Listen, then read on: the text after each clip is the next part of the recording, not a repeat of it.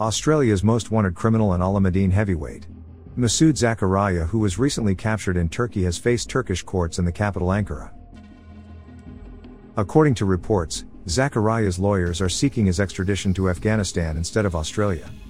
He is reluctant to be deported to Australia because he is aware that he could face severe legal consequences and potentially spend the rest of his life in prison.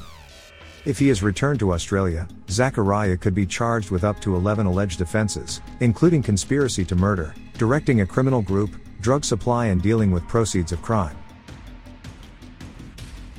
It may seem surprising to many why a criminal would prefer to be extradited to a war torn and unstable country like Afghanistan. But the reason is simple that Zakaria has ties there, such as family and business connections. He also has a support system in place in Afghanistan, and feels that he can easily navigate the legal system better in Afghanistan due to his connections and familiarity with the country. Another reason being that once he is in Afghanistan, he will make his moves and escape to neighboring Pakistan, Iran, or even to Lebanon. Zakaria's next court appearance is scheduled for the end of March. 28 years old Zakaria, was captured by Turkish special forces in raids in the port city of Bodrum in January this year after allegedly fleeing Sydney in late 2021. Australian authorities issued an arrest warrant for his involvement in an attempted gangland murder of rival Ibrahim Hamzy of the notorious Hamzy crime family. He allegedly fled Australia hidden inside a fishing trawler which left Western Australia headed to Malaysia. From there, Zakaria is believed to have traveled by land to Turkey where he has been hiding out ever since. Local Turkish media reported that 50 police officers from Istanbul and Bodrum were involved in the arrest of Zakaria, who was staying in a luxury villa overlooking the Yalıkavak Marina in Bodrum when he was arrested in a night raid on January 28. This was following an Interpol issued red notice for Zakaria, indicating that law enforcement agencies around the globe were actively searching for him in order to apprehend him on a provisional basis. Zakaria's photographs, biometrics, case summary, last known address, and fingerprints were included in the red notice. Hundreds of thousands of dollars in cash and his two fake passports were seized during the raid. It is understood he had been using one of the passports, with his photograph, to apply for citizenship, which ultimately led police to his whereabouts. Zakaria remains in a prison facility in the country's capital Ankara. Meanwhile, back home, the Australian authorities, including New South Wales Crime Commission, has launched action against his wife Azza Zakaria.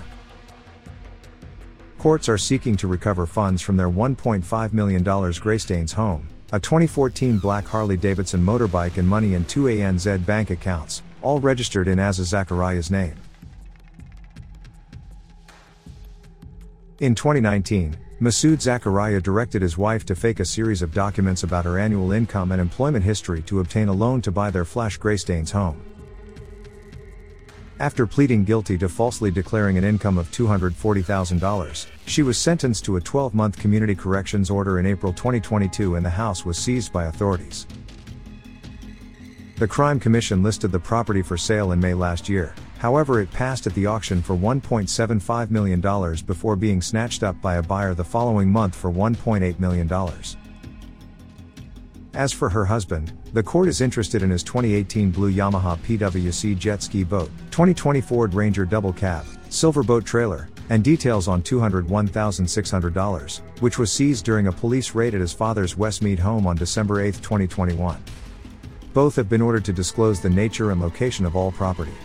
Masood will also be questioned over the 100 shares he holds in his company, Zak Services, the funds held in the business's bank account, as well as its 50% share in Alpha Omega Limited.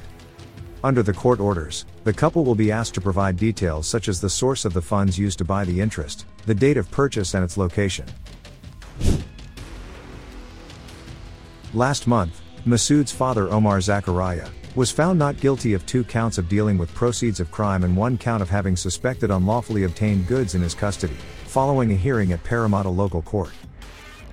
The court heard police raided Omar's Westmead home on December 8, 2021 under a search warrant, targeting the alleged ill-gotten gains of his son Masood Zakaria, after detectives carrying out covert surveillance claimed that they twice saw Masood hand the money to his father.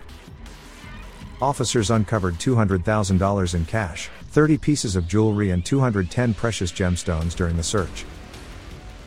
Police charged Omar, alleging in court that the stash was the spoils of the criminal activities of Masood and the dirty cash was given to his father for safekeeping, with video footage taken from a hidden camera planted in Masood's car and played to the court showing him handing the cash to his dad. The court heard police found $150,000 in cash in a black duffel bag at the bottom of a cupboard in one of Omar's bedrooms, while more money was found in two safes, a suitcase, and a padlocked room at the rear of his house. Omar told police he knew of the bag's existence but did not know what was contained inside and had not dealt with it. Police discovered Masood's DNA on the bag, but not his father's, the court heard.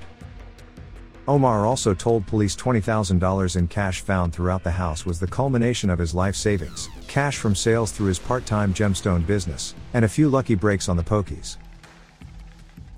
Magistrate Stephen Barlow said while certain aspects of the case were awfully suspicious, he could not be satisfied beyond reasonable doubt that Omar knew the $150,000 was in the duffel bag or that he had dealt with it, as required by law to prove the offense.